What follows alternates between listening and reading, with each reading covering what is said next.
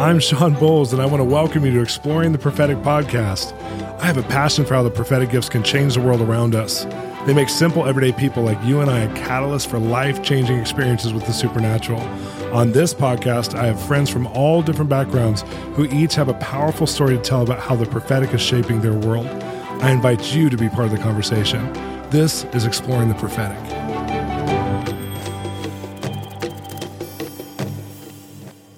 So today we are talking to William Paul Young. He's the author of The Shack, Crossroads, and Eve, and he recently released a nonfiction book, his first one, called Lies We Believe About God. He's a Canadian. He was born in Canada. He was raised among what he calls a Stone Age tribe by missionary parents in the highlands of the Netherlands, which is uh, now West Papua, like New Guinea.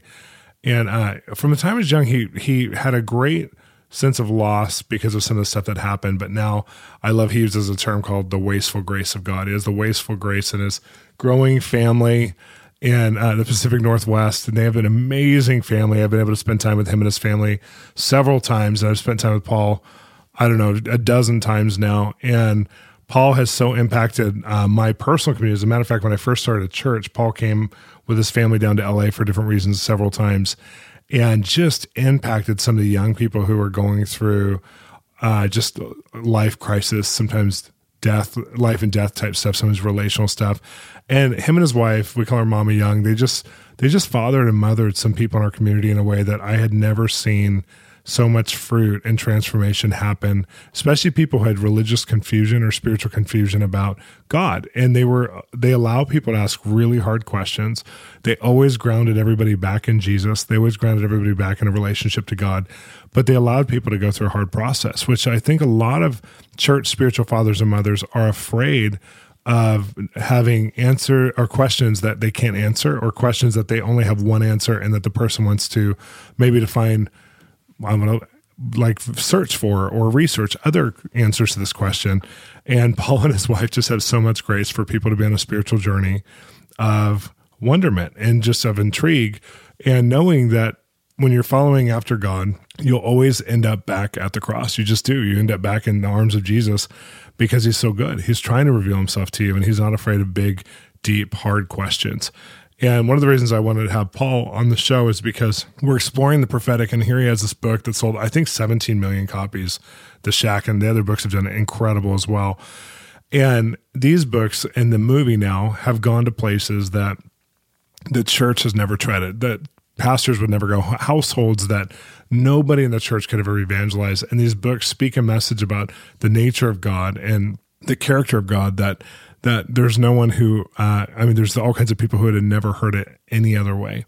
So I wanted to talk to him as both a creative father in the Christian community, but also to hear his how the Holy Spirit's affecting his world. And I just I love one of the stories that I believe he's going to tell us, and I think you will too. Let's embrace Paul Young. Welcome to Exploring the Prophetic. I'm Shawn Bolz, your host, and I'm extremely, extremely grateful and excited that my friend Paul Young would be on the show today. Paul, welcome to the show. I am so honored to be with you, Shawn. So appreciate it. Well, I was fun. I was actually thinking about the first time I interviewed you, and it was like nine years ago or something. On our, we had a Christian radio show, and you shared. I mean, I think we ended up going into two shows, and they were hour hour long shows, anyways and you shared from your gut of guts, and I it changed me forever. Like it just, I still oh, remember. man, just the vulnerability you shared with was amazing. Well, nine years later, I still have no clue what I'm doing. So you're you're doing a pretty good job with no clue. That's hey, it's it's the way to live. Let me tell you, becoming a child, it's uh, it's where all the action is. Because when you're an adult, you're never present enough to see what's going on right in front of you. It's not it's not true. Just living connected. You can't live connected unless you're present. And kids, my kids are perfect examples to me of why I need to be discipled all the time and being present. yeah, no kidding. Well, we have 10 grandbabies now wow. and twins on the way. So they teach me more about staying present than anybody ever has. And I'm so grateful. This is so good. So we're talking about exploring the prophetic, exploring God's voice, and just how his voice changes us and the world around us. And I know for you, so much of your story is just God revealing his radical grace to you in the midst of a, a pretty challenging life. And I don't know where you want to go with this interview. I'm going to actually lean into you and say, what do you want to talk about? Because you have so much you can say on so many different levels.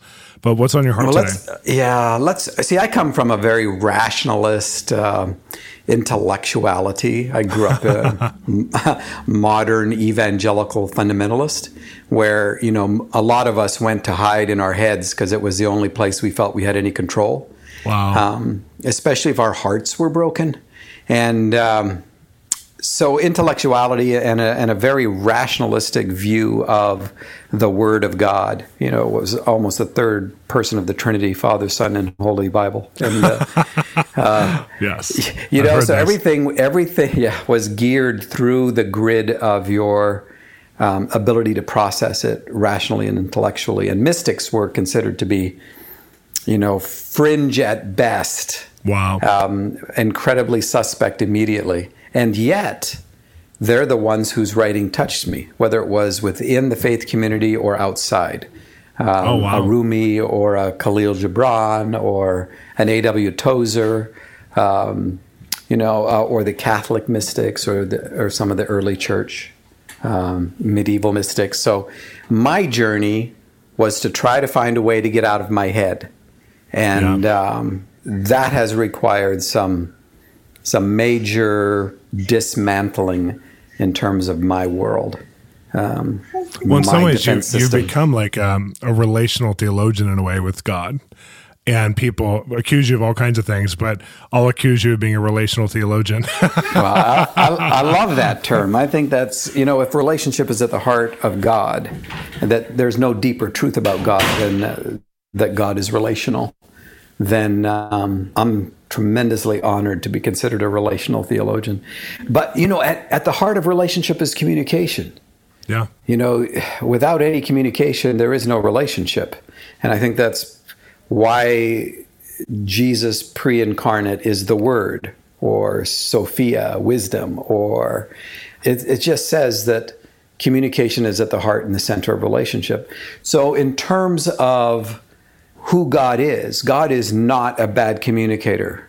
If God is fundamentally relational, then communication is at the heart of God. And that That's means so God has been speaking to all of us our whole lives, but God is such a good communicator that he knows our language. And that's what love would do.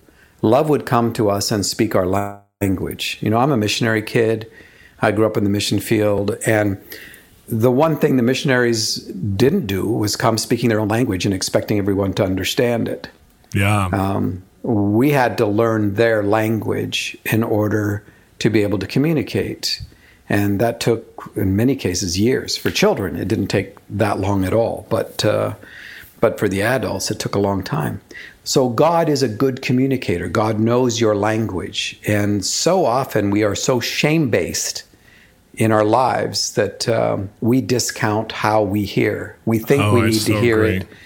We need to hear. We think we need to hear it the way somebody else does, and um, and for me, I, I now am very comfortable knowing that God knows Paul language. He knows my language, and um, and speaks to me inside my frame of reference. Stretch, mm-hmm. yes, but I've I've come to know the voice, and I've never heard God speak audibly to me. I've had some dreams that I know did not originate in my own psyche, although I definitely participated.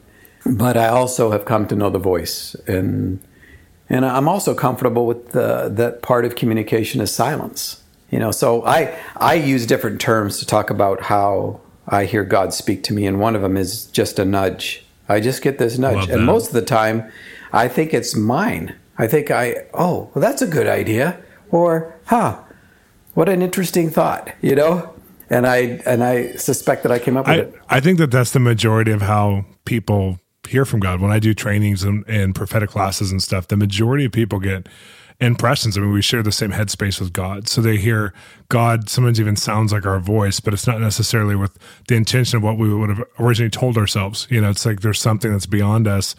And I've, I've been doing an experiment and when I've been reaching out to people and just sharing heart, what life, whatever, if I'm just running by somebody and I feel prompting, one of the things I'll do instead of trying to be a word for them or have a word or try and do like some evangelistic exploit, I just try and put them in touch with God. Sometimes they borrow my faith and I'll be like, hey, you know, like there's, there's this girl who's depressed. I was like, what's going on? She's like, I just, I can't figure out purpose. And I said, do you want to talk to God about that? She's like, I don't know how to do that. I'm like, well, just, well, let's ask some questions together. You just listen and see what happens.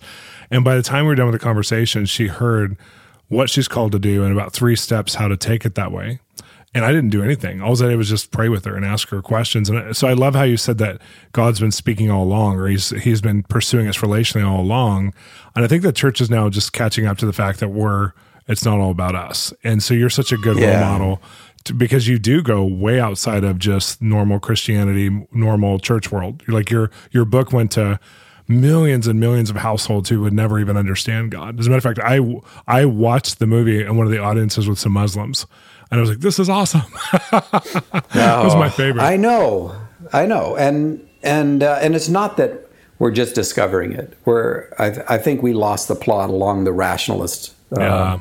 Sight line uh, in the West anyway, and uh, there's many places in in the Eastern mindset where they have a sense of that connection. But uh, let me give you an example of a nudge. Uh, you know that I wrote The Shack, and you know that it became a movie. Well I I had laid the rights down, which was which was what I had really believed that I'd heard the Holy Spirit say to me to do, and I'd have absolutely no regrets about it whatsoever. And my point it was back in the day was, you know, I don't understand the purposes of God. I used to, you know, being a modern evangelical, and uh, I used to tell everybody, and um, but I I don't. I know they're all about love, but I don't know what that means or looks like. So if, if God's purposes are better served by a poorly crafted movie, I'm in. Wow. Right? Yeah. Um, it's the Shack's not poorly crafted. It, it's an awesome yeah, book to screen adaptation. But in the in the process, I didn't anticipate being involved at all, and I ended up getting invited to look at the script and talk about the actors. And then Lionsgate, the secular movie studio, invited me to come on this first day set and nice. pray a blessing over the entire cast and crew.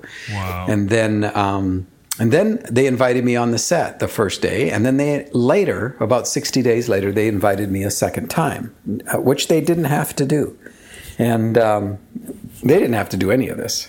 So I'm sitting at my desk with an invitation. We're going to fly you up Wednesday. We'll spend, uh, you know, uh, you'll spend all day Thursday on set. So transport will take you from the Vancouver International Airport in British Columbia to Chilliwack, and uh, which is a little town in um, the southern interior uh, uh, valley, and um, that's about two and a half hours depending on traffic. So I'm sitting at my desk, having just said, "I'd love to come. Let's do this."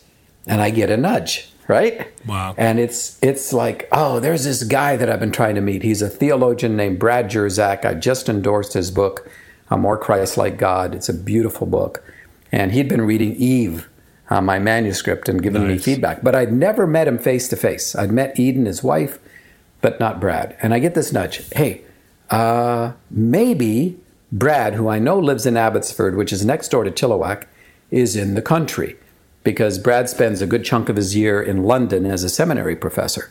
And uh, so I just email him off of this. I wonder if I could actually meet him. So, hey, Brad, I'm coming up, you know, etc. Email. Instantly get an email back. Hey, can I come pick you up at the airport? Nice. I'm going like, yeah, absolutely. Well, let me check with transport. Oh, yeah, saves him five hours round trip, no problem. So he said, here's what we'll do. I'll pick you up on Wednesday. We'll have lunch together and then have supper with Eden at our house, and then I'll take you to your hotel in Chilliwack, and then Thursday you can go about your business. Great. 10 minutes later, another email from, from Brad.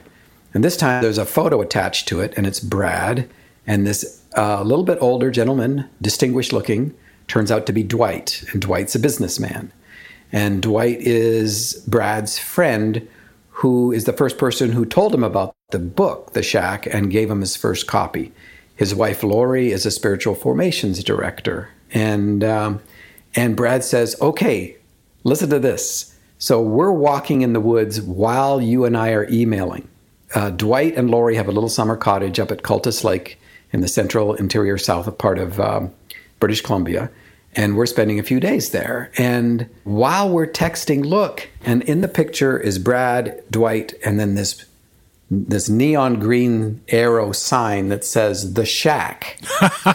And it's two and a half blocks away from their summer cottage. And they didn't even know that there was a site location there. Oh my and, gosh. um, and and when you shoot a movie there's site locations everywhere right all uh, Oh, yeah. all kinds of places in british columbia but they while we're emailing they walk into that into that sign right so they're all fired up about this and then brad adds a second email and he says, You know, when you're up here, if there's any way that you could spend some time with Dwight and Lori, your book has had an unimaginable impact in their lives. But three years ago, the youngest of their children, 16 years old, gave her life back to God in the middle of the woods. Oh. You know, had and took her own life, and and uh, and they are stuck.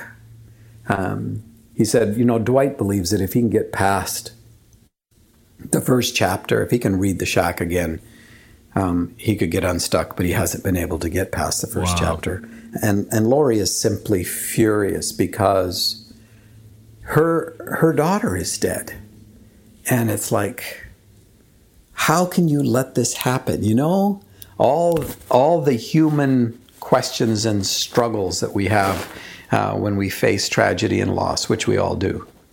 And um, I said, we'll figure out a way. I said, I don't know where I'm going to be. I don't know what they're shooting. I don't know anything. I just know I'm coming up Wednesday. So I do. I fly up Wednesday. He picks me up. And we spend, I mean, it's like meeting a long lost brother. And we spend the afternoon, have supper with Eden. He drops me off at the hotel. I, I told him, as soon as I get the call sheet, I'll let you know. Call sheet comes in at 11:30 that night, and it says, "We'll pick you up at 9:30 tomorrow morning. We're taking you to the site location at Cultus Lake." So they're there, and I'm going up to Cultus Lake. So I walk onto the set, and uh, Gil and Lonnie Netter, the husband and wife who co-produced The Shack, uh, Gil's done Life of Pi, Marley, Me, Blindside, and Stuart Hazeldine, who's the director. They, the three of them were standing in a in a group, and I walk over to them and I said, "Look, I don't know if there's any possibility, but w- would it be okay if four of my friends come on set for the day?" And I told them about the email, and and they not only said yes, they said absolutely. And Wow. 20 minutes later, down the waterfront comes the four of them uh, Brad, Eden, Dwight, and Lori. And they stepped into a circle of relationship that was profound. So we spend the whole day on set. And they wanted me to come up there the second time because this is where they built the shack. And and so Octavia was there, Sumi who plays Sarayu, the Holy Spirit was there, uh, Viv who plays Jesus is there, and um, and it's the first time I get to meet them, and they're shooting something to do with you know an outside shot at the shack, but I still don't know what it is. Now, when they shoot an outside shot, you you can't hear anything. They uh, you're kind of um, uh, at a distance. the- Everything's boomed and mic'd. But they have this little video village for the producer and the director, and they sit in front of the big screens where the actual shot's being taken, and they have headphones so they can hear what's actually being recorded. And they're going to take a scene and they're going to shoot it all morning long. One scene all morning, repeated, shoot it over and over and over, different angles and everything. One scene all afternoon. I still don't know what we're seeing, but they had already set up five chairs for us in the video village, right? So we go in there, sit down, put headphones on, and here's the first scene, the, the scene that takes all morning. It's when Mack comes out uh, for breakfast and he's had nightmares all night long. And um, you can see his frustration, his disorientation, um, his just his uh, uh, repressed fury. And uh, it starts with um uh, Octavia. Papa says, uh, uh, "You like Neil Young? You know that that Oh, scene." yeah, yeah. I love that and um, and that starts a conversation. Oh my gosh, it's like one of the most profound Oh, wow. conversations of the It movie. is incredible. So we're watching this, right? And it's going to be, we're going to watch it over and over and over and over as they reshoot it. So Mackenzie sits down. At one point, Papa looks at him and says, Mackenzie, the flaw in your thinking is that you don't believe that I'm good. I am. And I'm at work for good in everything that you consider to be a mess. But until you believe that I'm good, you're never going to be able to trust me. And he looks at her with this fury and he says, Why would I ever trust you? My daughter is dead. And nothing you can do can change that. And he gets up, smashes the glasses off the table, and walks away. And we're sitting there. I'm like, and I look over at Dwight and Lori, and they're just glued. And we watch it again. Oh my God. And we watch it again. Why would I ever trust you? My daughter is dead. Why would I ever trust you? My daughter is dead. Until you trust, until you believe that I'm good, you're never going to be able to trust me.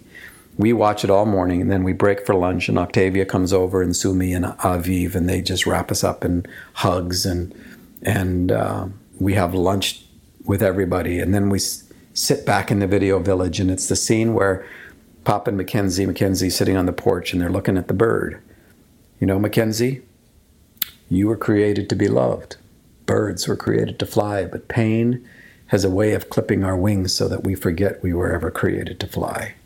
You know, you're looking through this little knothole of your pain and defining the whole universe, and we're bawling. I mean, uh. it, it took us about two to three takes the first in the morning, but in the afternoon, I mean, just we just lost it. And that evening, they wrap me up in their arms and they go like, "You have no idea." And I said, "I don't."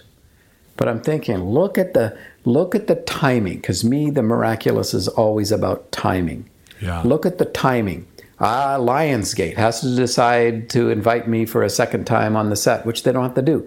I get a nudge to contact Brad. Oh, he's not only in the country, in the he's up at Cultus Lake, and he's walking right into a site location, right as I'm emailing with him, and he's with Dwight. And by the way, they've had a horrendous tragedy, and the book has had this great impact in them. And that's where I get taken. And they get invited and embraced into that community for a day. And these are the scenes that we get to watch shot over and over and over. And it unstuck them. Wow. You know, and um, it's just, it's one of those things where we are constantly invited to participate. And most of the time we don't, we don't even see it because you know, we're busy future tripping in some imagination that doesn't exist rather than being present to what's right in front of us. So good. You know, I think a lot of what I hear from you and just even what the shack did is that it took away our force field in the church for not allowing emotional process and not allowing the heart connect process. And I feel like we're getting emotional intelligence very quickly as a Christian community. And one of the things I think about hearing from God, it always builds your self awareness and your emotional intelligence. And yet, in the church, when the gifts are expressed that are more prophetic gifts or charismatic gifts, a lot of times we see those as the least emotionally connected, the least, you know, the least profound emotionally you can see. And what I love about this is that, you know, you not only wrote this book, but you've been defining a thought pattern, I think. I mean, I, I, I don't know if that's the right word, but even devi- defining a, a reformation of, connection to God that I think is very beautiful. Mm. And this story is an example of how it it's happening despite you, and it's happening through your stories. It's happening th- in the presence of what you're creating. So you know, thank you. Uh, my you're welcome. And um, I come from a very conservative cessationist kind of background, and in which the Holy Spirit stopped doing anything after the first century.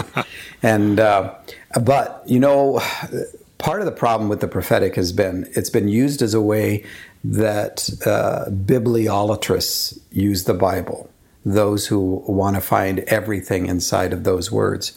That the prophetic sometimes has been a way to disassociate. And what you're saying about emotional intelligence is so significant because if the prophetic doesn't build and enhance relationship, it's useless, regardless yeah. of how true it is. Absolutely. Right? So there is that element that I think is that is being added to us as we come to wholeness ourselves in terms of our own connections to our humanity, our emotional worlds, our mortality, and the in the embracing of not only the great love that we're a part of, but the great loss that involves our connection to this world. That is so good. So well said. Well, we're, we're running out of time, but you have an incredible blog and you have ways to get connected to you. What are those ways? simple. the The website is wmpaulyoung.com, and you can connect to Facebook and Twitter and all that kind of stuff. I'm I'm not a regular. I've I've never been disciplined at anything that I do really, and uh, except except learning how to stay inside the grace of just one day. If I have any discipline, that's it. Wow. And um, but uh, so yeah, so I write stuff, and you know, like I said, still don't have a clue what I'm doing, but I'm having a great time not knowing. Well, I've been enjoying your blog for since you've put it up, and you have obviously Thanks. the books. You can find them anywhere books are sold, and we just so appreciate you. I'm so thankful for your perspective on the show. Thanks for being on the podcast. Uh, love being with you. Love you. Love you too. Thank you for joining us today on Exploring the Prophetic. I'm your host, Shawn Bolz, and I want to encourage you to continue the conversation with us. Go to our website, www.bolzministries.com. Also, let's continue the conversation together at our Facebook page. And if you're enjoying the podcast, make sure to subscribe to it. Join me next time where we explore the prophetic together.